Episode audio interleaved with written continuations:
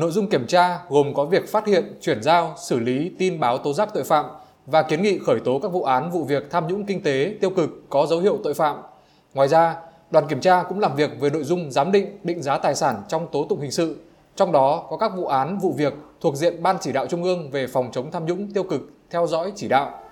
Phát biểu tại buổi làm việc, ông Phan Đình Trạc nhấn mạnh, qua kiểm tra cần chỉ rõ những nguyên nhân khách quan và nguyên nhân chủ quan dẫn đến hạn chế tồn tại trong hai công tác nêu trên. Đối với nguyên nhân chủ quan, xem xét có tiêu cực hay không, cán bộ thực hiện đủ năng lực hay không. Riêng tại tỉnh Đồng Nai, ông Phan Đình Trạc đặt vấn đề hơn 10 năm mà thanh tra tỉnh chỉ chuyển có 3 vụ việc có dấu hiệu phạm tội là do năng lực hay nhận thức pháp luật chưa đúng. Mình kiểm tra người ta chuyển 6 vụ, thanh tra tỉnh chuyển có 3 vụ, hai nhiệm kỳ. Mà thanh tra đây làm nhiều hơn chứ, hoạt động nhiều hơn chứ. Nên mình chỉ đặt cho hỏi thật lớn đấy thôi. Đặc biệt là rút ra những kinh nghiệm gì, đề xuất giải pháp, kiến nghị khắc phục cụ thể. Theo ông Phan Đình Trạc, tỉnh Đồng Nai là địa phương có nhiều vụ việc phức tạp. Trung ương đã họp và có ý kiến nhưng vẫn chưa xử lý dứt điểm.